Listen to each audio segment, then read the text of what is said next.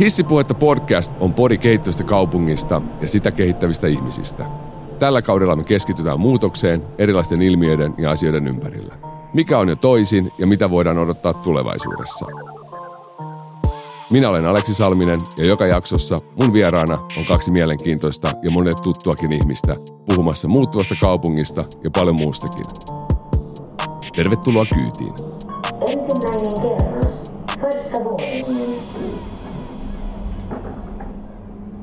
Tänään me puhutaan ympäristöstä ja liiketoiminnan vaikutuksista siihen. Mikä on yritysten ympäristövastuu tässä ajassa? Mitä yritysten pitää tehdä kestävän tulevaisuuden eteen? Ja mitä juuri sinä voit tehdä puhtaamman huomisen puolesta? Studiossa äh, mun kanssa aiheesta keskustelemassa väitöskirjatutkija Olka-Sofia Alitalo Helsingin yliopiston bio- ja ympäristötieteellisestä tiedekunnasta. Tervetuloa. Toinen kerros. Andra våningen. Kiitos. Sekä Global Compact Network Finlandin pääsihteeri Anna-Kaisa Auinen. Kolmas kerros. Tervetuloa. Kiitos. Mulle henkilökohtaisesti en ole tota, ympäristöasian niinkään asiantuntija, joten mä kysynkin Olga-Sofia sulta heti alkuun oikeastaan, että sä tutkit työksessä ympäristömme päätyviä kemikaaleja jätevesistä sekä niiden vaikutuspiirissä olevista vesistöistä. Ää, mitä tämä siis niin kuin käytännön tasolla tarkoittaa? Mitä sä niin kuin teet? No joo, eli käytännön tasolla tarkoittaa sitä, että tutkin työkseni, kerään jätevesinäytteitä, ympäristönäytteitä ja analysoin niistä erilaisia kemikaaleja, eli erilaisia yhdisteitä, joita meidän ihmistoiminnan seurauksena päätyy sinne ympäristöön. Pääasiassa mun tutkimuksessa mä oon keskittynyt erilaisiin lääkeaineisiin, ja sitten sen lisäksi mukana on tietysti myös muita erilaisia kuluttajakemikaaleja, joita yleisesti käytetään. Esimerkiksi kosmetiikkatuotteista tuttuja hajusteita, ja sitten sen lisäksi myös muoviteollisuuden erilaisia yhdisteitä. Okei. Okay. No tuossa varmaan saadaan tänään ihan rupateltua. Anna-Kaisa Auinen, äh, sä edustat UN Global Compact Network Suomen verkostoa, jonka tavoitteena on tukea suomalaisia yrityksiä vastuullisuustyössä ja auttaa niitä kestävän kasvun rakentamisessa. YK on kestävän kehityksen periaatteiden mukaan. Voisitko avata hieman lisää, mitä tämä on, on käytännön tasolla täällä koti, kotirintamallamme Suomessa? Joo. Eli mitä teet? No YK ei varmaan tarvi esitellä, eli tota, ma- maailman isoin, isoin järjestö ja, ja tota, YK on lähtenyt joka vuonna 2000 sitten edistämään kestävää kehitystä. Ja silloin ajatuksena on, oli se, että, että pelkästään se, että maat ja poliitikot ja, tekee asian eteen, niin ei riitä, vaan yksityinen sektori ja yritys on, yritykset on saatava siihen mukaan.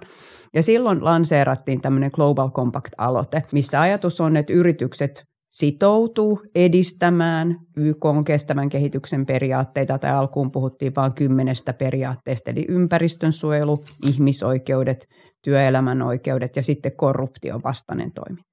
Ja sitten myöhemmin on tullut nämä tämmöiset kestävän kehityksen millennium-tavoitteet, mistä Mm. moni on varmaan kuullut semmoisia neliöitä, että, että tota, ei köyhyyttä ja erilaisiin asioihin halutaan niin kuin viedä eteenpäin. Ja meidän ajatus täällä Suomessa on se, että tota, meillä on yrityksiä mukana, jotka on sitoutunut viemään kestävää kehitystä eteenpäin ja, ja me autetaan yrityksiä, meidän kautta tulee koulutuksia ja, ja YK on kautta koulutuksia ja me vähän niin kuin puustataan, puustataan niin kuin yrityksiä tekemään asioita, mutta myöskin autetaan heitä sit ihan konkreettisesti. Ja vähän eri toimialoilla ja vähän eri yrityksissä ne painotukset vähän muuttuu. Eli, eli tietyssä toiminnassa on niin kuin vahvempi painotus ympäristöön, jossain tilanteessa katsotaan vaikka sitten ihmisoikeuksiin, työelämän asioihin liittyen. Ja tällaisissa asioissa myöskin autetaan sitten yrityksiä löytämään niitä konkreettisia asioita, että mitkä siinä juuri siinä liiketoiminnassa on niitä, mihin pitää ensisijaisesti ryhtyä. Ja toinen sitten on se tietysti, että miten asettaa niitä tavoitteita sille aika kunnianhimoisesti, ettei käy sit sitä, että tehdään vain jotain ja että sitten tulee viherpesua tai muun tyyppistä tämmöistä vähän löyhää. Ja sittenhän ne yritykset kirittää vähän toisiansa, mm. että kuka, kuka niin kuin pärjää paremmin ja silloinhan me kaikki voitetaan siinä. Niin ja tuo mielenkiintoinen, mitä just sanoit tuosta, että, tulee helposti sitä viherpesua, koska tämä, just tämä tulokulma, että, että jos ajatellaan, että aika usein puhutaan vastuullisuudesta tai ympäristöstä, niin se on aina siihen jonkinlainen viherpesu. Siis tulee aika herkästi Mm. mieleen, että se on just se aurinkopaneelit katolla, se on se, että tota, tota, lajittelet jätteesi, mutta just tuossakin niin YK toiminnassa siellä on myös se sosiaalinen puoli tai siis sosioekonomia ja kaikki tämä, että niitä kuiluja ja tämä korruption vastainen työ ja, ja kaikki muukin. Että se on kuitenkin tosi tosi paljon laajempi kenttä. Joo, ja sitten sun oikeasti pitää kertoa, mitä sä oot tehnyt.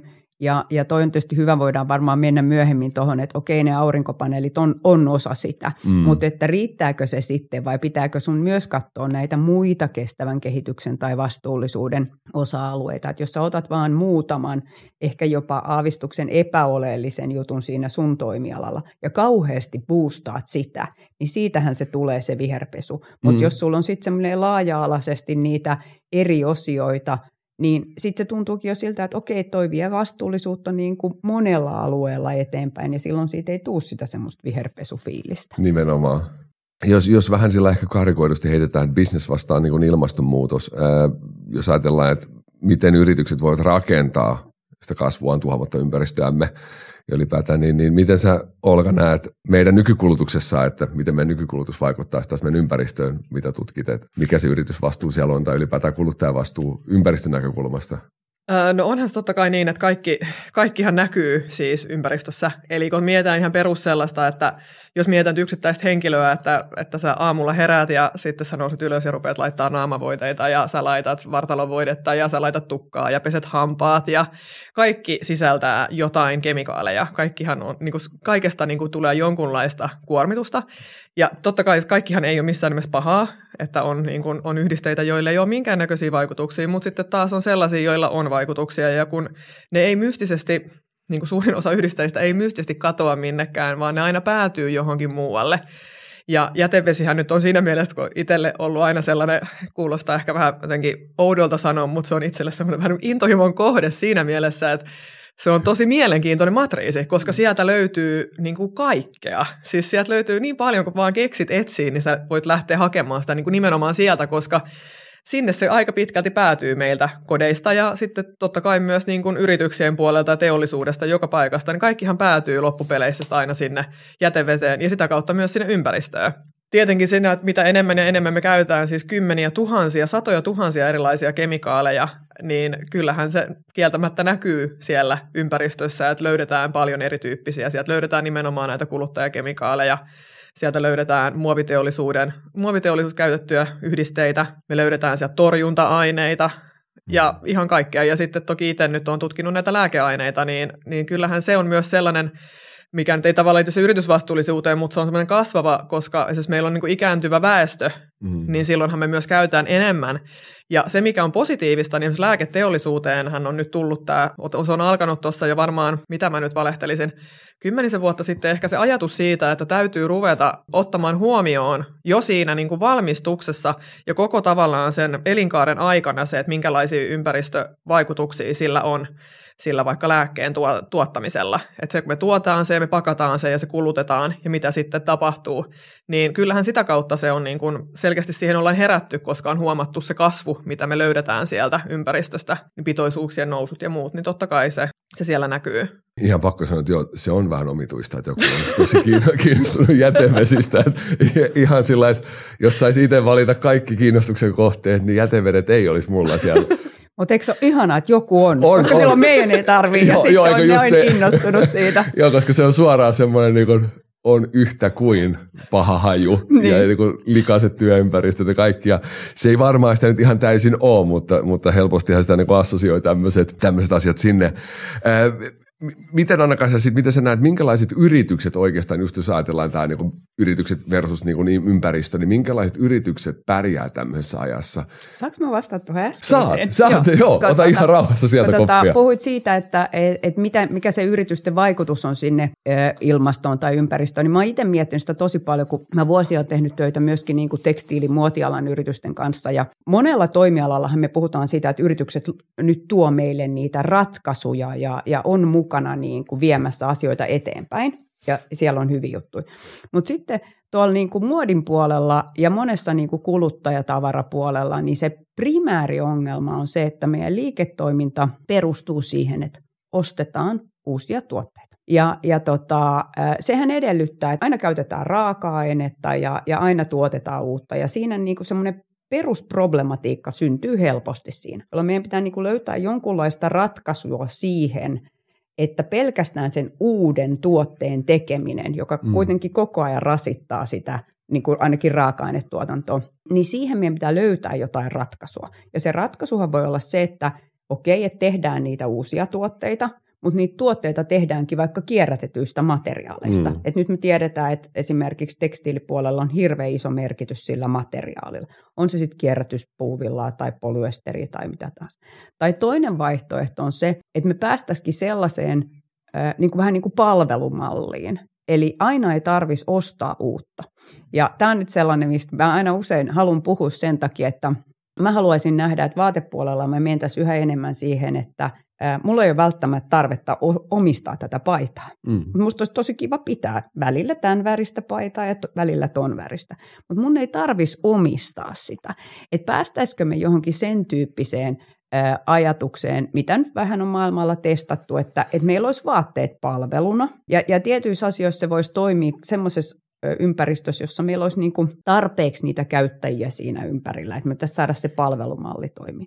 Mutta tämmöisen palvelumallin kautta on se sitten puhelin, auto, kodin sohvat, matot, kaikki tämmöiset, niin kuin näin, ne kaikki voisi olla palveluna. Ja siinä on niin kuin kaksi pointtia. Siinä on se, että sen yhden tuotteen, johon on kuitenkin mennyt energiaa ja raaka-ainetta, niin sen käyttöikä tietyllä lailla pidentyy. Mutta sitten se seuraava tosi merkittävä juttu on se, että sitten kun sen käyttö sulla loppuu, sä palautat sen, niin se tietty taho, joka sen palvelun tarjoaa, niin se saa sen kaiken materiaalin itsellensä, vaikka siitä vaatteesta. Mm.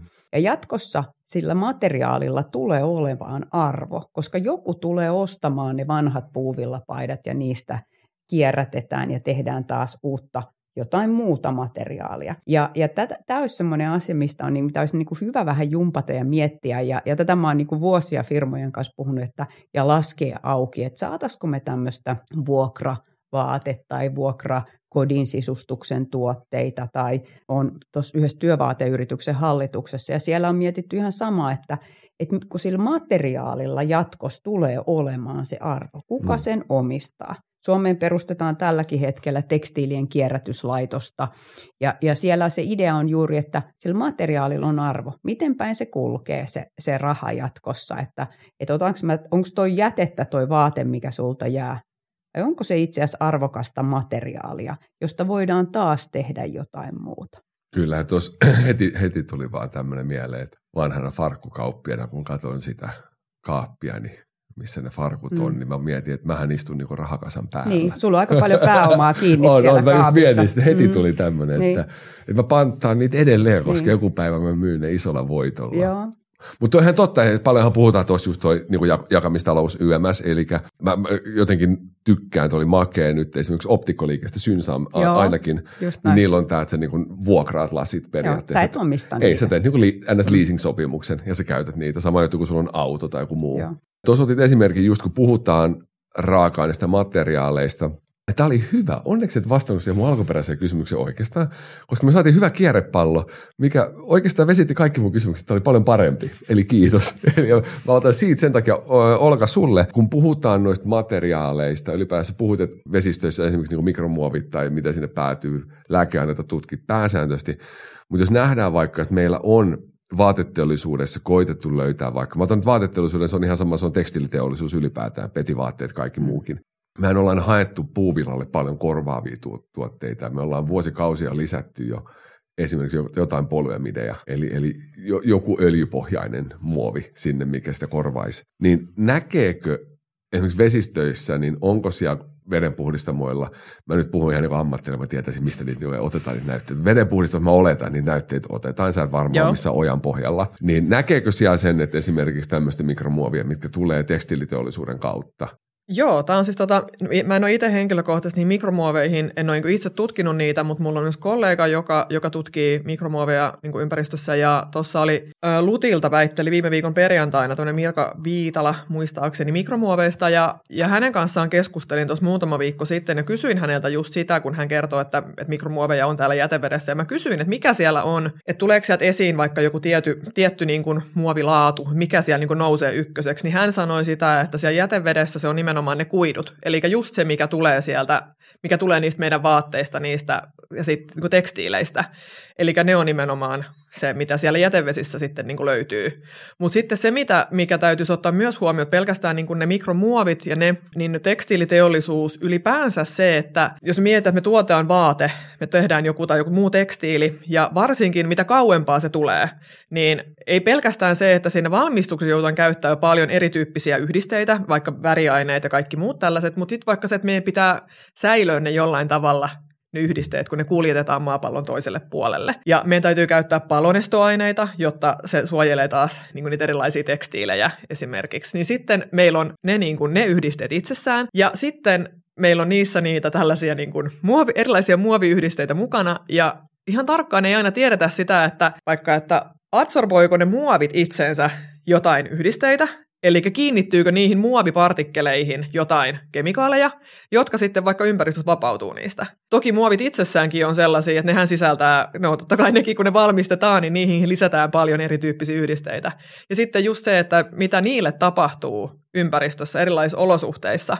Meillä voi olla vaikka happamia ympäristöjä, niin tapahtuuko siellä jotain. Ja ihan totta kai riippuen siitä, minkä tyyppisiä ne on ne kemialliset yhdisteet, millaisia kemi- kemiallisia ominaisuuksia niillä on niin sitten se, että, että vaikka me löydetään joku sieltä ja me voitaisiin todeta, että no meillä on mikromuovia näin paljon näin paljon ja ei varmaan haittaa mitään, mutta mitä sitten, mitä sillä muovilla, mitä se, niin kuin, mitä se saattaa itsessään kuljettaa mukanaan ja päästää sitten taas ympäristöön johonkin. Niin se on sitten ehkä se sellainen, mä en ole ehkä varma, mitä, mikä se alkuperäinen kysymys oli, että miten kauas mä nyt karkasin tässä mun jutussani, mutta se on niinku siinä, mitä mä itse koen ongelmaksi tekstiiliteollisuus niinku kemia- kemikaalien näkökulmasta. Toi vastaus on just hyvä esimerkki tietyllä lailla siitä dilemmasta, jos me mietitään sitä, että mikä, mikä on niin kuin ilmasto- ja ympäristön näkökulmasta hyvä tai huono. Mm. Eli, eli tietyllä lailla tiettyjä asioita, vaikka nyt mikromuoveista irtoa, mutta sitten me tiedetään, että puuvillalla ja luonnonkuiduilla on taas toisia ongelmia. Ne rasittaa vähän eri lailla. Ja näillä on niinku erilaisia käyttötapoja. Ei ole yhtä ratkaisua, että joku olisi niin kuin tosi paljon parempi.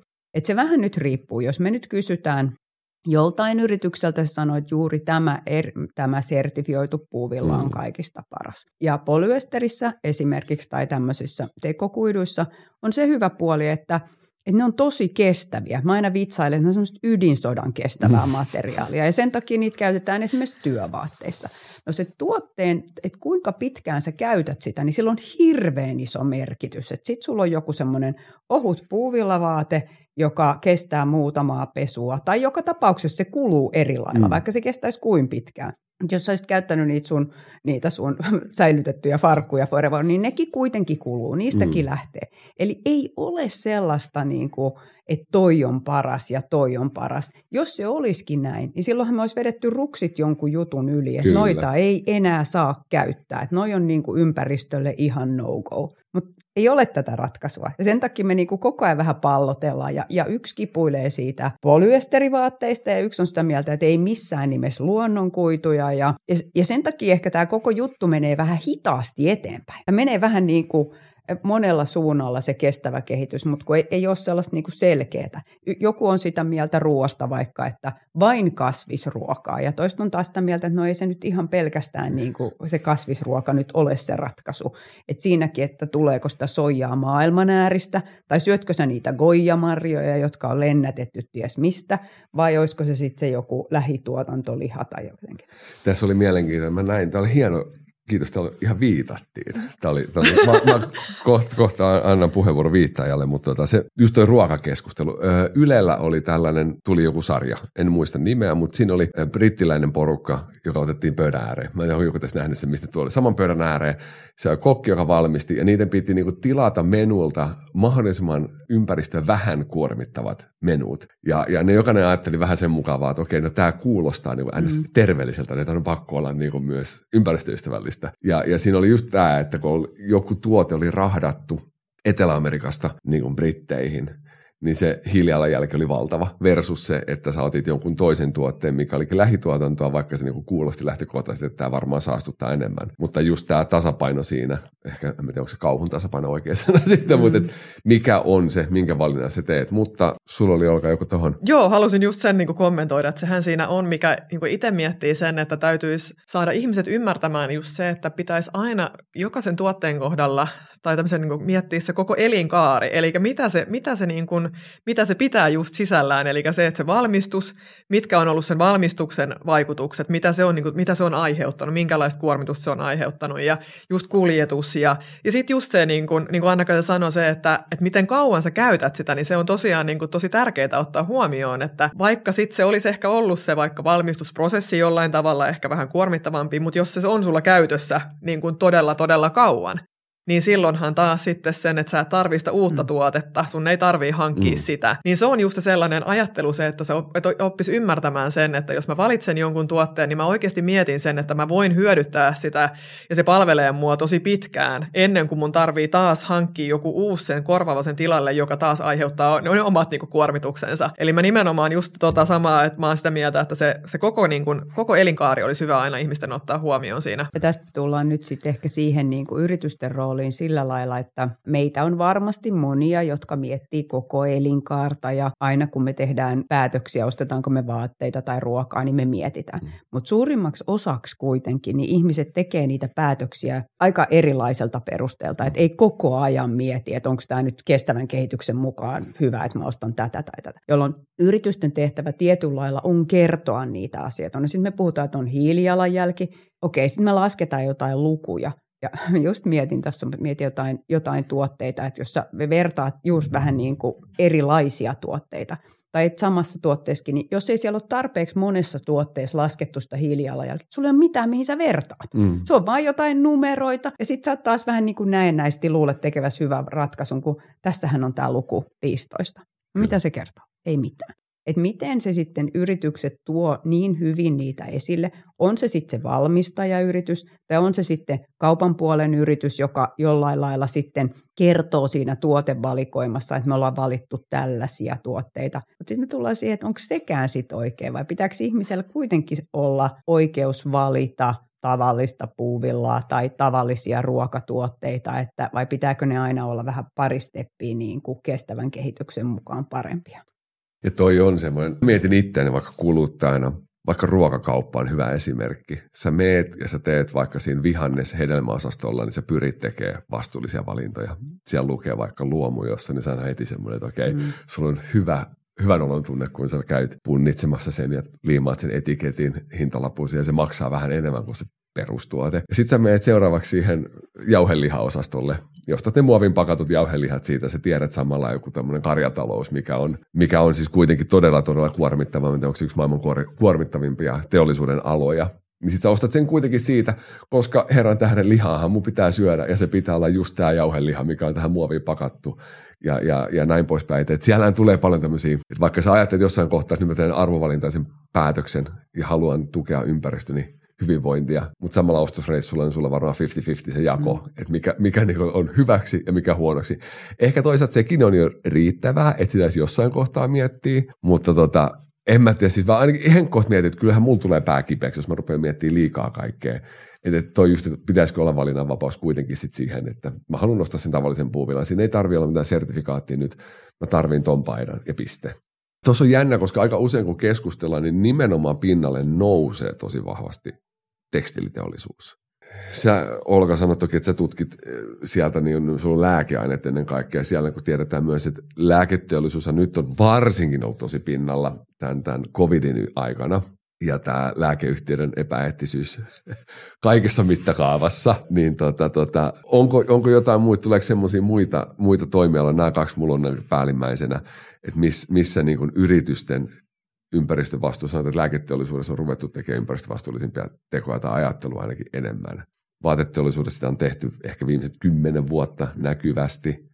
Mitä muita yrityksiä tai yritysvastuulta näkökulmasta, tuleeko mieleen jotain semmoisia... Siis Esimerkiksi toimiala, niin. niin mm. esimerkiksi semmoisia toimialoja tai muita, missä te näette, että joku toimiala, mikä me ollaan täysin unohdettu, mutta niin kuin itse olette vaikka miettinyt, että hetkinen, No just tämä, elintarviketeollisuudesta ja pakkausteollisuus ehkä siinä, että kun mietitään, että miten niin kuin pakkaukset on uudistunut. Ja tässä kun säkin nostit esiin äsken sen, että, että vaikka liha on pakattu muoviin, ja, tai sä ostat sen lihan, mikä on pakattuna siihen muoviin, niin on hyvä muistaa se, että sehän on tosi tärkeää se muovi niissä pakkauksissa, niin kuin monessa mielessä. Me tarvitaan se sen takia, että kun jos meillä on vaikka me mietitään vaikka niin hedelmiä tai vihanneksia tai näitä, kun me kuljetetaan niitä, niin jos niitä ei olisi suojattu, jos niitä ei olisi pakattu muoviin, niin meillähän olisi ihan valtavaa hävikkiä sen takia, että ne kärsii siinä kuljetuksessa, ne menee huonoksi, ja sitten me ei voidakaan myydä sitä enää, ja se menee hävikkiin. Ja sitten taas se, että me pakataan se muoviin, niin me saadaan silloin sitä säilyvyyttä pidennettyä, me saadaan suojattua se, ja sitä kautta niin kuin sen itse tuotteen sitä hävikkiä vähennettyä. Eli ne, ne pakkaukset on tosi tärkeitä, ja niitä on tosi paljon muokattu, muokattu ja muo, niin, ne, niin kuin on muuttunut hirveästi. Ja se, mikä siellä niin kuin, ehkä siinä pakkaustelussa tärkeintä olisi se, että miten me saadaan se uudestaan kiertoon ja mihin käyttöön se menee. Mun muistaakseni, mä en ole nyt ihan varma, mutta mun mielestä PET-muovi on sellainen, jota pystytään uudestaan käyttämään pakkauksissa. Et muutenhan se menee sitten se muovi johonkin muun. Sitä ei välttämättä pystyä sellaisenaan käyttämään niin elintarvikkeiden suojaamiseen, mutta siitä pystytään käyttämään muihin, muihin muovituotteisiin.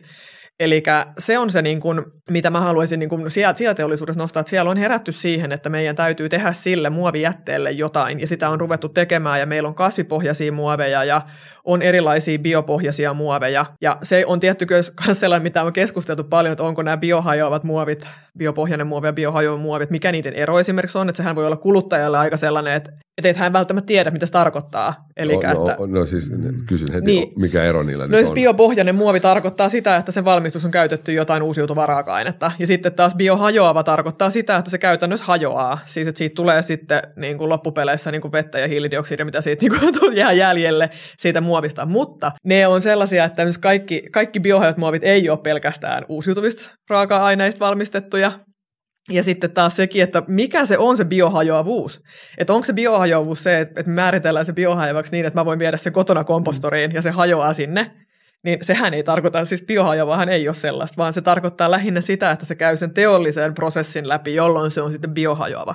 Eli se vaatii vaikka tietynlaiset lämpötilat ja tietynlaiset käsittelyt tietyn pituisen ajan. Eli se on myös vähän sellainen, että onko se biohajoava muovi nyt oikeasti niin kuin ratkaisu vai onko se vaan vähän niin kuin tavallaan just sitä vähän sellaista viherpesua niin se siihen, kuulostaa. että kuulostaa hyvältä, että mm. meillä on nyt tästä biohajoa muovia, tämä on tosi jees. Vai olisiko sitten tavallaan se perusmuovi, joka pystytään kierrättämään tehokkaasti, niin se on sitten ehkä kuitenkin parempi vaihtoehto. Niin, to, tulee heti just mieleen, että oli aikaisemmin tuo vaateteollisuuden telpaa se, että sertifioidut puuvillat, niin just, että onko se vähän semmoinen, että okei, nyt keksitään tämmöinen sertifikaatti, mikä kumoaa tuon, että tämä on paljon parempi, mutta sitten todellisuudessa mikä niiden ero on, että onko se vaan niin joku nimi jostain. Tuleeko sinulla ainakaan se mieleen joku, joku No ei, mulla tuli oikeastaan just toi, toi pakkausteollisuus on semmoinen, joka on niinku ihan hyvä, hyvä nosto, koska tota, äh, verkkokauppa esimerkiksi nythän on räjähtänyt mm. ja, ja tota, tavarat kulkee ihan hirveästi. Ja sitten mennään vähän niin kuin ojasta allikkoon, eli toi justiinsa, että jos elintarvikkeita yksittäispakataan, niin, niin siinä on juuri tämä säilyvyys. Ja toinen juttu on sitten semmoinen, mikä me aina unohdetaan täysin Suomessa, on sitten tämmöinen niin elintarvikehygienia, joka on meillä hirveän korkealla tasolla. Mm. Ja kun se on meillä niin korkealla tasolla, niin me ei muisteta, että mitä se sitten voi olla, että jos se on sitten se pilaantunut se jauheliha tai niin kuin joskus ennen vanhaa ollut, että sä oot ostanut sitä lihatiskiltä ja okei, se vaikuttaa niin kuin vähän niin kuin paremmalta, kun sitä ei ole pakattu. Mutta toisaalta sitten taas, että kun se on pakattu, sä tiedät siitä vähän enemmän siitä tuotteesta ja näin. Mutta mulla on ihan konkreettinen esimerkki, että ostan jonkun verran ö, verkosta vaatteita ja sitten yksi firma, jota mä oon käyttänyt, niin ne on vaihtanut nämä muovipussit. Ne, ne aina lähetti niin kuin muovipustissa sitten sen sun verkkokauppaostokseen, niin ne on nyt mennyt tämmöiseen paperipussiin. Sillä seurauksella, että se on melkein aina auki se pussi. Sitten ne aina kertoo siellä postissa, että ne on kerännyt näitä kampeita täältä pitkiä poikin. Ja tota, sitten ne siellä sisällä olevat tuotteet kuitenkin usein on muovissa. Eli tota, siellä sitten se pelastaa sen, mutta muuten ne voisi olla rikki ne tuotteet, niitä on kadonnut. Et, et se, niinku mit, se on täysin niinku näennäisesti, että ne voi nyt kertoa heidän raportissaan, että he ei käytä näin mm. paljon, että muovin käyttö on vähentynyt. No entäs sitten kuinka paljon menee niitä vaatteita huonoksi tai katoo niitä tuotteita, kun ne pussit ei pysy kiinni ja ne repee. Et ehkä niin kuin tästä tulee nyt taas sit sitä niin kuin isoa kuvaa kannattaisi mennä, että ei osaa optimoida tai ei päätetä yhtäkkiä, että joku asia on tärkeä. Ja nythän on päätetty, että muovi on huono. Mm. Ja nyt olisi ehkä hyvä niin kuin päästä siihen keskusteluun kuitenkin, että se muovi ei ihan itsessään ole huono. Se muovi ei saa olla väärässä paikassa. Sen paikka ei ole meressä. Mm. Ja sitten ehkä ne mikromuovit, mutta niihin ne ratkaisut on jotain sen tyyppistä, että on jotain suodattimia, jotain tämmöistä. Mutta ei lähdettäisi sen yksioikoiseen niin kuin, vähän niin kuin kuluttajien niin kuin viherpesuunkin, että nyt mä en tätä halua käyttää ollenkaan, eikä mietitä, että mitä sen vaikutukset sitten on. Niin ja tuossa oli, muistaakseni tämä oli viime viikolla, ja nyt en siteeraa sitä sanatarkasti, koska mä en muista ihan ulkoa, mutta viime viikolla nousi esille, Slashihan oli viime viikolla, taisi olla joo, ja siellähän puhuttiin paljon siitä, että yrityksien tämä niin vastuullisuus, vastuullisuustoiminta, se oli ollut näissä niin startupeissakin, että kuka on niin vastuullinen, da, da, da. Ja sitten oli samalla mitattu sitä, että kun tämä nyt on noussut niin vahvasti tämä ympäristöteot ja, ja yri, yritysten näkökulmasta. Ja sitten oli näin, että just tähän, mihin sä viittasit, eli, eli yrityksistä niin oliko se 70 prosenttia haluaa kertoa ulos sen, että olemme vastuullisia. Ja muistaakseni suhdeluku oli 11 prosenttia oli valmiita tekemään investointeja sen eteen. Eli loppuviimein sä oot valmis investoimaan rahaa sen niin kuin puhtaamman mm. huomisen puolesta, mutta sä oot valmis kertomaan siitä, että me tehdään näennäisesti kaikkea ihan hirmu paljon. Et meillä on just tämä, että me pakataan, että meillä on, meidän tavarat tulee paperipussissa, joka on täytetty muovilla. Niin ne voisi samalla tulla sitten siinä muovipussissa, mm. niin kuin kaikki. Että hyvin paljon tämmöistä näennäistä. Nouseeko mieleen jotain vaikka yksittäisiä yrityksiä sellaisia, voi ihan niin kuin nimetäkin, että ketä te itse esimerkiksi katsotte, että okei, nämä tekee hyviä juttuja, tämä on makeata, mihin nämä panostaa, ja mä käyn näillä asioimassa, tai joku tuotemerkki. No siis ihan tällainen nopeasti, mikä mulle tulee ensimmäisenä itselleni mieleen, niin on tämä kotimainen Luonkos luonnon kosmetiikkaa valmistava Joo. yritys, Naantalista käsittääkseni alun perin lähtöisin, niin itse tota, on heidän tuotteitaan käyttänyt muutamia vuosia ja tykkään siis heidän ajatuksesta, että just pakkaukset on kaikki biohajoavia oikeasti, eli ei ole, ei ole biohajoavia niin siinä mielessä, että ehkä joskus jo, jonkun kymmenen vuoden kuluttua vaan oikeasti siis kotona kompostoitavia ja muuta, ja sitten ei tuu sellaista, siitä ei tuu jätettä, eli se tuote on sellainen, että sä voit käyttää sen kokonaan loppuun, eli esimerkiksi mä oon käyttänyt heitä näitä tällaisia öljypuhdistuskakkuja, eli millä siis kasvojen puhdistusaine, niin sä käytät sen siis siten, että siitä ei jää yhtään mitään, siitä jää viimeisenä se viimeinen öljy sun käsiin, ja sitten sit se on niin kuin pois se tuote, ja sitten sä voit kompostoida sen pakkauksen. Niin se on nyt mulle, mikä tulee niin kuin omista, niin kuin mitä itse käytän ja mitä on valinnut, niin heti ensimmäisenä mieleen.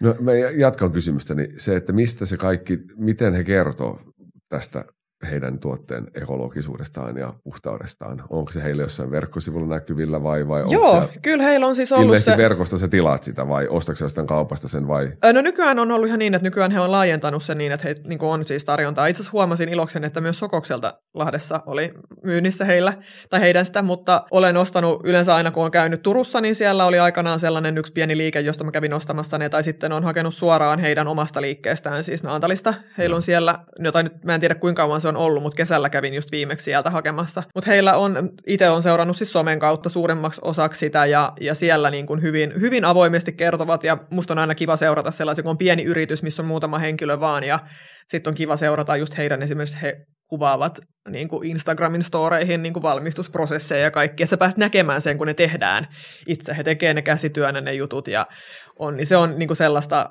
että ainakin itse koen sen ja uskon, että se heidän toiminta on niin kuin oikeasti, oikeasti sitä, mitä he sanoo, että se on. Et, et se on tosiaan, mutta se tulee sieltä kautta, että sen somen kautta, sehän on tänä päivänä varmaan se sellainen paras työkalu siihen. Ja sitten tietysti myös löytyy, jos käyt katsomassa nettisivuilta, niin siellä on avattu kaikki ja mm. on niin kuin esillä kaikki se tieto.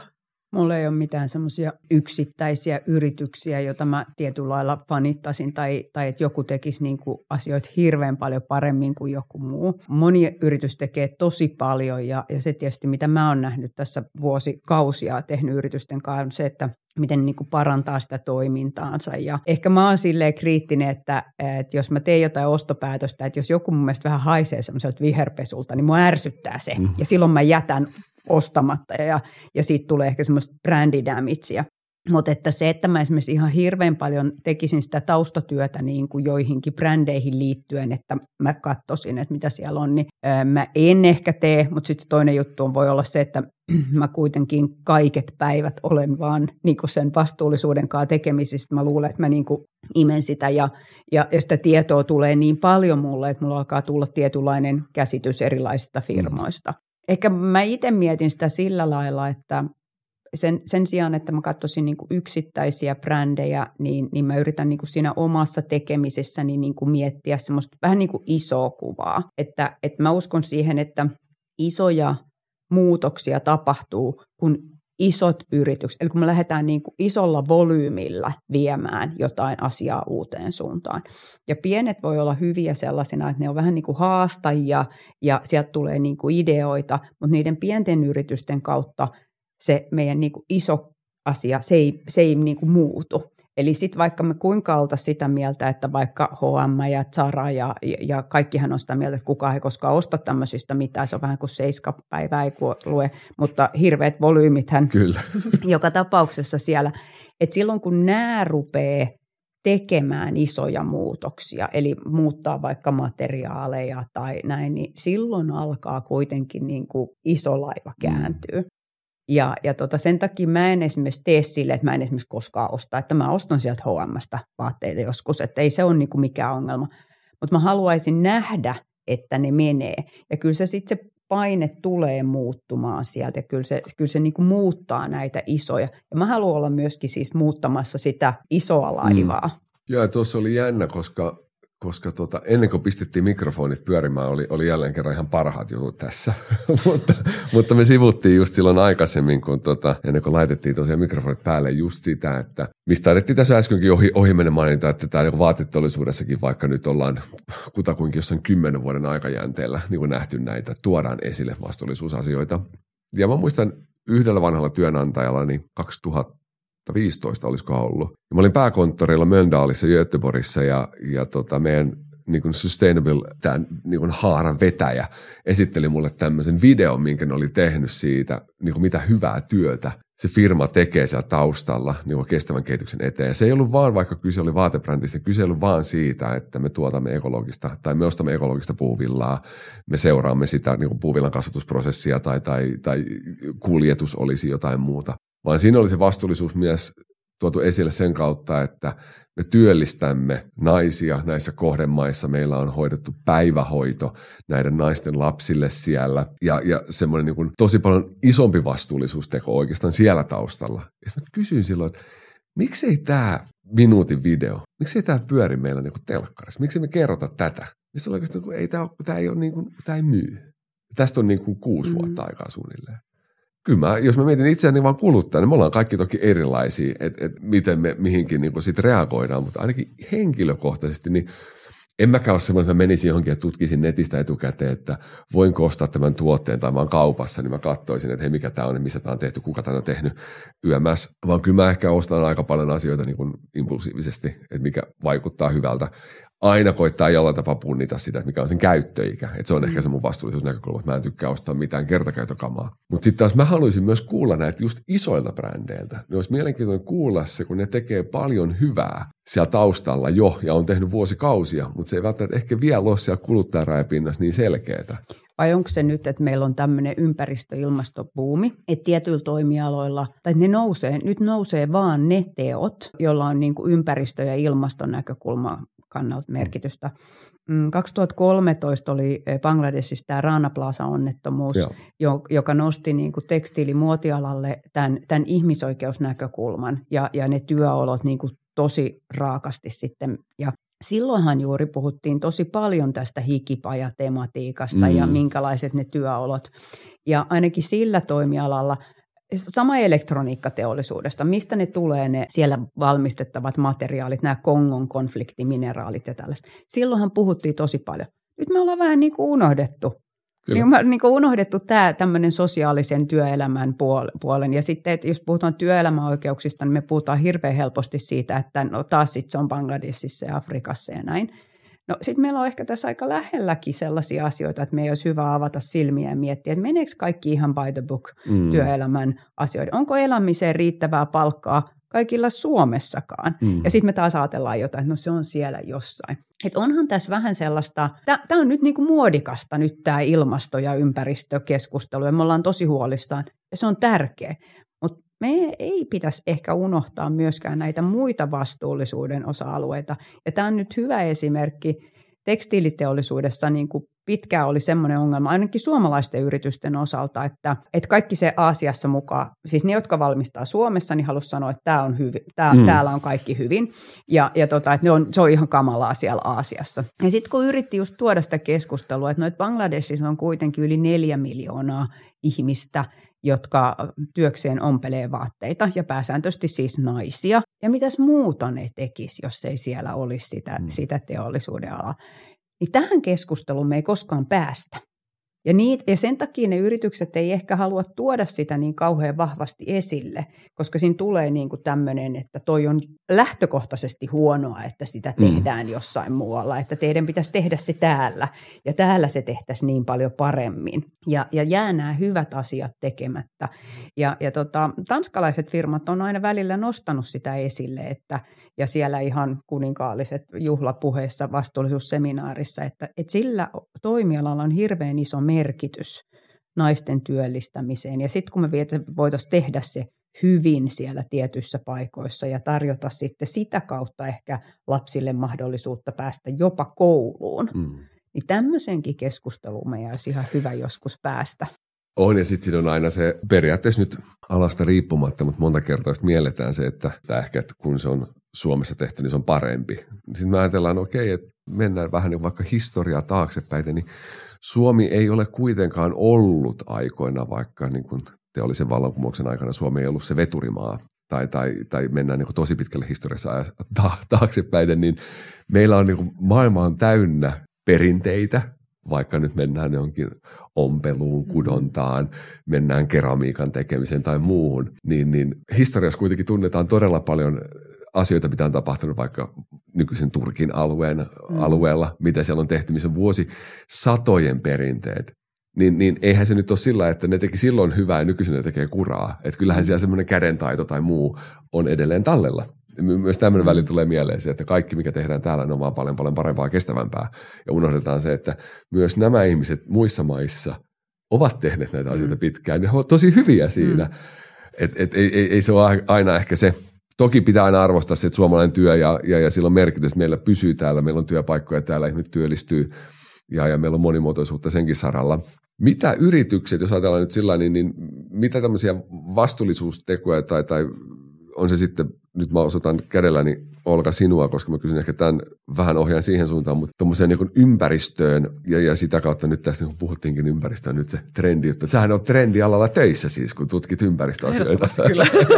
eli eli tota, mutta mut mitä asioita yritysten pitäisi huomioida ja miten sä näet just tämän, kun puhuttiin, että isot yritykset versus pienet yritykset, niin miten sä näet omasta näkökulmastasi, että mitä, mitä heidän pitäisi tehdä konkreettisesti paremman huomisen puolesta? Joo, tota, No just niin kuin tässä, tässä on ollut niin kuin mielenkiintoista kuunnella Anna Kaisan näkökulmaa, kun hänellä on täysin erilainen just tämä, miten hän katsoo näitä yrityksiä aivan erilaisella silmällä kuin vaikka minä, että miksi, miten mä esimerkiksi just vaikka, vaikka valitsen, valitsen jotkut tuotteet, niin mullahan se pohjautuu just aina siihen, että mistä ne on tehty. Ja just nämä kemikaalit on niin kuin sanonta, niin kuin tieto lisää tuskaa pitää paikkaansa, niin aina itse tota, sehän on mitä enemmän sitä oppii, oppii ja ymmärtää ja näkee, niin sitä enemmän niin kuin, muuttuu vaikeammaksi kaikki. Mutta niin mulla on niin ehkä semmoinen erilainen se lähtökulma siihen, että, että mitä mun mielestä pitäisi tehdä, mutta mä koen, että yritysten pitäisi enemmän miettiä sitä, että voisiko ne tehdä jotain toisin esimerkiksi niin kuin päästöjen hallitsemiseksi ilman, että lainsäädäntö tulee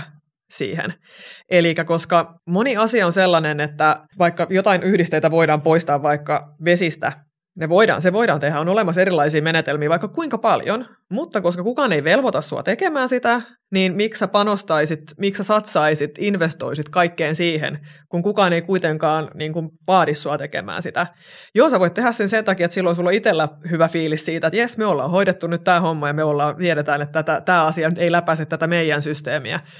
Mutta että mä toivoisin niin kuin sitä, että yritykset enemmän ottaisivat sen vastuun siitä, niin kuin niistä valmistuksesta ja kaikesta, koko siinä, niin kuin sen, sen just sen elinkaaren aikana niistä eri vaiheista, käsittelystä, pakkauksista, kaikesta, ilman että kukaan pakottaisi niitä niihin tiettyihin, niin kuin, että, että lainsäädäntö rupeisi niin kuin vaatimaan sua tekemään asiat näin. Eli että se vähän niin kuin lähtisi tavallaan siitä halusta oikeasti myös, että saataisiin tehtyä se muutos. Eli saataisiin niin kuin muutettua maailmaa niin sanotusti. Että se on se, mitä mä toivoisin ja että, että huomioitaisiin. Ja ehkä myös se, että kun on vaihtoehtoja, vaikka me tiedetään, että on erilaisia kemikaali- kemikaaleja, joilla on osa on haitallisempi ja osa sitten taas niin kuin vähemmän haitallisia, niin voitaisiin sitten valita. Eli va, niin valittaisiin sitten ehkä se vähän vähemmän haitallinen, vaikka sitten ehkä menetettäisiin joku tietty ominaisuus jostain, vaikka joku väri, vaikka olisi heikempi tai muuta. Mutta se, että tavallaan tehtäisiin tehtäisi oikeasti ehkä niitä valintoja enemmän siitä näkökulmasta, että sillä olisi vaikutusta siihen ympäristöön. Ja koska se, mikä on se ympäristö, kun puhutaan sitten ympäristö niin kuin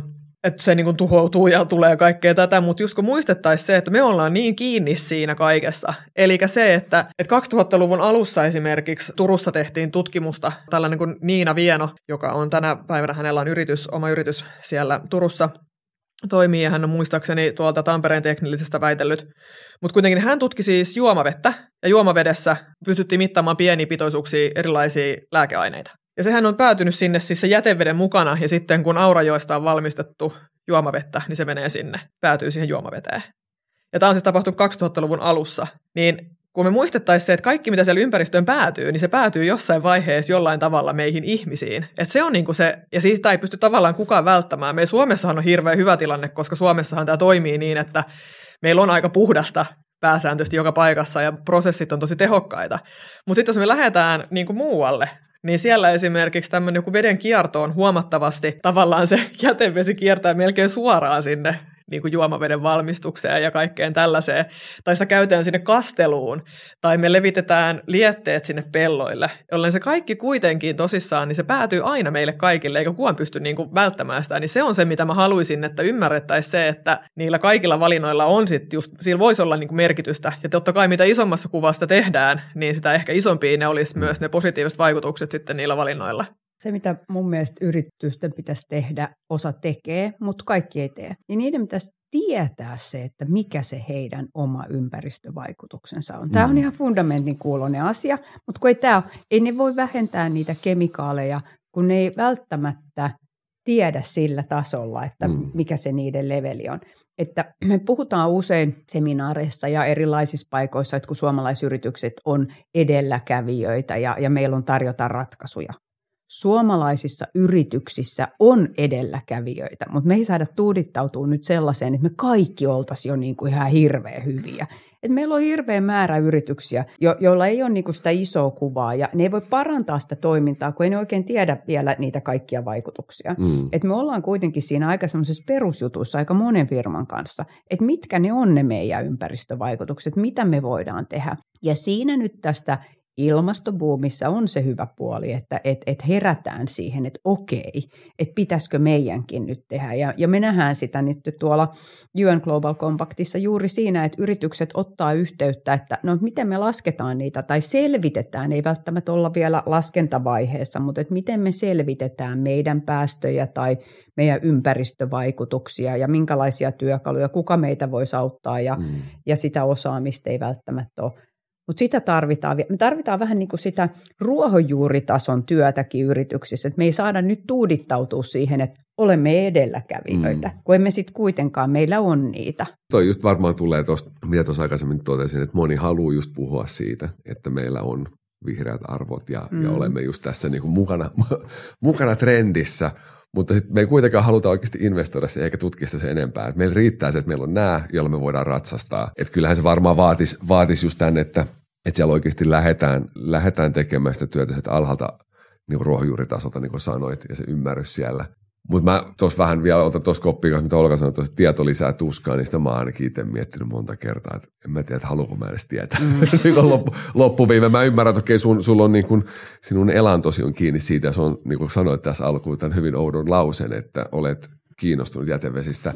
Mä en ole. Mä, mä, kiinno, mä toivon sitä jotenkin, että mikä tämä nyt olikaan, että oltiin me tänä vuonna heinäkuuhun vai elokuuhun asti, niin me oltiin käytetty meidän maapallon mm. luonnonvarat niin me tämän vuoden osalta Ja sitä tietenkin toivoo jotenkin, että kun on omatkin pienet lapset, niin toivoo, että heilläkin olisi vastaavanlainen puhdas ilma, mitä hengittää ja toimia ja elää täällä, eikä tarvitse koko ajan miettiä sitä, että milloin tämä nyt oikeasti loppuu. Toi oli jännä vielä tämä, mikä on tietenkin tässä ajassa, kun, kun tuli mieleen, että tuosta koronasta mainitsin aikaisemmin vaan siitä lääketeollisuuden näkökulmasta, mutta tämä on hauska huomata, että kauppakeskus Redissä, missä luonnollisesti itse olen, mutta tämä mikä on se si- siisteys ja, ja jätteet. Ennen koronaa ihminen söi vaikka nyt Subwayn sämpylän, hän pisti paperin roskiin. Sitten kun meillä tuli maskisuositus, ja sä pistät maskin päälle, kertakäyttömaskin ja otat pois, niin sä et osu siihen roskiin, mm. vaan sä heität niitä vähän niin kuin joka puolelle. Ihan hirveä ongelma ainakin meidän ympäristössä. Me jouduttiin lisäämään ulkoalueiden siivouksia maskien takia. Ja sitä ajatellaan, että sulla on hyvä tarkoitus, että ihmiset käyttäisi mm. maskeja, jotta ei bakteerit leviäisi, aerosoltartunnat, ja sitten samaan aikaan se kuitenkin levittää niitä joka puolelle. Tämä nyt vaan tämmöisen niin mm. tosi lähinnä aasisilta siitä, että mua ärsyttää tämä asia äärettömän paljon, kuinka paljon niin kuin, tämmöistä niin kuin roskaamista on, että edelleen se, että sä puhut jostain suuresta maailmanpelastuksesta, niin hoida ne perusasiat kuntoon. Mm. Pistä roska roskiin, jos sun pitää kierrättää pahvi, vie se pahvin puristimeen. Älä tunge sitä sinne sekajätteeseen tai näitä. Nämä on varmaan, tai en tiedä, mä ajattelin tähän, ehkä niin kuin, tähän loppuun ehkä semmoinen niin kuin kaneettina, loppukaneettina molemmilta, että miten te näette, minkä näköisiä ympäristötekoja tai, tai vastuullisuustekoja, sen ei tarvitse olla ympäristöliitäinen, vaan ihan vastuutekoja, itse meinaatte tehdä nyt niin kuin uuden vuoden lupauksena tai, tai, tai, tai, tai mitä toivotte, että teidän ympärillä tapahtuisi? Mä, mä toivoisin, että kyllä mä sillä lailla niin kuin vähän yritysten puoleen käännyn, että mä toivoisin, että vastuullisuustekojen tekeminen tulisi olemaan koko ajan niin kuin helpompaa että ihmiset niin kuin ymmärtäisi isossa kuvassa, millä on merkitystä. Ja, ja jos me saa ihan niin kuin sen niin kuin joulupukkitoiveen, niin mä toivoisin, että viherpesu ja semmoinen loppus. Mm. Että sitä olisi niin kuin vähemmän, että olisi oikeasti sit niin kuin aidosti tehdään niitä asioita ja tehdään sellaisia asioita, joilla on merkitystä, jolloin sit kuluttajan on helpompi tehdä päätöksiä. Siihen mä vähän uskon, että me kuitenkin tehdään – me halutaan sellainen tietynvarinen paita tai joku, me tehdään niitä helppoja ratkaisuja, me, me, me halutaan helposti niitä tuotteita ostaa, niin sitten joku pystyisi tekemään meille niitä valmiiksi, mm. koska sillä lailla sitten se iso, iso laita taas kääntyy. Toi kuulosti tosi hyvältä. Mä olen samaa mieltä, että se on kyllä, no ihan nyt olisi sellaisia hyviä, mahtavia asioita, jos ne tapahtuisi. Koska niin kuin aikaisemminkin tässä puhuttiin sitä, niin kuluttajille ne valintojen tekeminen ja niin kuin ei aina ole niin kuin, eikä ihmiset ei tee niin kuin, välttämättä tietoisesti niitä niin sanottuja huonoja valintoja, vaan just se, että silloin jos joku muu ehkä vähän auttaisi siinä, niin kuin, miten sä pystyt tekemään vastuullisia valintoja, niin sehän olisi tosi hienoa. Mitäköhän mä nyt muuten tähän osaisin keksiä? Niin. Jos sä haluat kom, kom, kompata mm. vierustoveria, niin, niin, niin Mä just mietin, että en mä tässä nyt halua lupailla mitään. Ei, mutta ainakaan tuli vielä vielä. Joo, joku. mä sanoin ehkä, mä en tiedä, koska tämä tulee ulos, mutta, mutta tota, me ollaan nyt joulua kohti menossa ja ehkä tämä sopii kaikkeen, niin ainakin kuluttajan näkökulmasta se, että osta niin kuin järkevää, osta tarpeeseen ja osta sellaista tuotetta, jota käytät pitkään, vaikka se olisi halpaa ja näin, mutta et mietit sitä, että älä osta kertakäyttökamaa tai semmoista niin kuin Juuri näin, toi on mun mm. mielestä tosi hyvä pointti kaikessa niin kuin ottaa huomioon se, että nämä niin kuin pakkaukset ja kaikki muut, niin voisi esimerkiksi, siis oikeasti aika hauska asia, siis sellainen tähän kuluttamiseen liittyen, just tähän jouluun, niin mua naurattaa se, niin kuin, siis on ihana tehdä kivan näköinen paketti, siis niin kuin, se on tosi ihanaa tehdä ja antaa niin kuin lahja jossain kauniissa paketissa ja kaikessa, mutta sitten välillä mietin myös sitä, että niihinkin saadaan välillä oikeasti siis, että miten paljon sä pystyt käyttämään materiaalia jonkun pienen tuotteen pakkaamiseen, ja sitten se niin kuin häviää, niin kuin, sillä ei niin kuin tavallaan mitään. Et sekin on mun mielestä ihan semmoinen hauska. Mä itse meinaan mietin sitä, että mä katson, että onpa ihanan näköinen toi ja toi ja tällainen rusetti ja tällainen kaikki. Mutta tarvitaanko sitäkään edes kaikkea mihinkään? Että jo hyvin pienistä tällaisissa asioissa huomaa sen sellaisen, että mistä tulee niin kuin ehkä paljon sitten kuitenkin, kun ne kasataan kaikki yhteen. Niin, niin ja tämähän on varmaan tämä just tämä joulun aika, mikä oli. Tämä on kuitenkin tämä kuluttamisen juhla, missä sitten, että loppupeleissä se, että antaa jotain merkityksellistä sille toiselle ihmiselle ja, ja joka mikä olisi pitkä kestä. Että kyllä sitä on huomannut, että oma niin kuin joulun kulutus, tämä kulutusjuhla-ajatus on siirtynyt aika lailla pois, vaikka on pieniä lapsia. Se pienikään lapsi, niin hän ei ole yhtään sen onnellisempi, onko hänellä kymmenen pakettia vai viisi pakettia vai sata pakettia. Se on aika usein, siellä on se yksi mielitietty, mm. mikä avataan. Ja, ja jos vanhempi vielä vähän ohjaa, että se avataan vaikka toisena tai kolmantena, niin se jaksaa avata vielä ne kaksi lahjaa sen jälkeen, mutta se mielitietty on se, mikä mm. siinä kädessä sitten on loppupäivän. Ja just tämä, että hankkia toisillemme jotain aikuisina, niin senhän voi myös ohjata näitä on erinäköisiä järjestöjä, jos se voi ohjata sitä rahaa sitten taas johonkin muuhun tekoon, että et minkä haluaa sitten, jos haluaa ajatella niin, että teen hyvän teon tällä ja mm. pistän vaikka sinun lahjasi on se, että maksan johonkin, onko sitten Itämeren suojeluun tai johonkin muuhun vastaavaan, niin niitä mahdollisuuksia meillä on paljon, paljon tänä päivänä jo. Äh, mä palaan vielä, koska mäkin haluan esittää joululahjatoiveen. Kukaan ei kysynyt multa sitä, mutta, mutta tämmöinen uuden vuoden toive tai lupausta, mikä, miksi se kutsutaankin, niin mä kyllä komppaan teitä molempia tosi vahvasti siinä, että itse olen miettinyt myös sitä, että mä, mä toivon aidot, mä haluan, että viherpesu loppuu. Mä haluan, että semmoinen niin kaikessa semmoinen niin älytön, ääripäähän vedettävä mouhoaminen, se tappaa sen hyvän idean siellä taustalla. Ja mulla tuli tähän mieleen sen, mitä, mitä oli, että meillä on paljon osaavia ihmisiä tässä maassa. Niin se, että yritykset vois hyödyntää näitä, onko sitten tutkijoita tai muita vastaavia, jotka pystyy avaamaan niitä asioita heille. Ja ne pystytään sen jälkeen paketoimaan niin, että ne voidaan tuoda kuluttajalle ymmärrettävällä taholla. Pakko nostaa esille muutaman viikon takainen A-studio. Mä veikkaan, että kaikki, jotka mun podi kuuntelee, ihmettelee, että mä tein mitään muuta kuin katson A-studio, koska mä aina poimin jotain A-studiosta. Mutta siinä oli tämä Hussin diagnostiikkajohtaja totesi just tästä omikronista, että nämä tämänhetkisen tiedon valossa, hän edustaa tiedekuntaa, ei ole todistettavissa se, että meidän olemassa olevat rokotteet kaksannusta suojaisi niin vahvasti siltä. 15 minuuttia myöhemmin meillä on studiossa kansanedustaja, joka toteaa, että hänen saaman tiedon mukaan rokotteet suojavat omikronilta. Ja tämähän on myös semmoinen, mm. mitä päästät suutasi ja kuka sinä olet. Eli myös se vastuu vaikka päättäjänä, niin kertoa oikeasti faktisia asioita, eikä vaan musta tuntuu ja jakaa niitä koko kansalle. Tämä vaan niin sivujuonena. Mutta mä toivon ennen kaikkea, että yritykset uskaltaisi ja rohkenisi kertomaan niistä hyvistä asioista ja olisivat valmiita investoimaan siihen, että meillä tosiaan on sitten vielä meidänkin lapsen lapsillamme mahdollisesti tämmöinen puhdas ja ihana maapallo, mitä elättää. Mutta nyt mä toivotan erittäin hyvää joulua ja kiitos Anna-Kaisa, kiitos Olka-Sofia Kiitos. ja Kiitos. se oli siinä. Kiitos.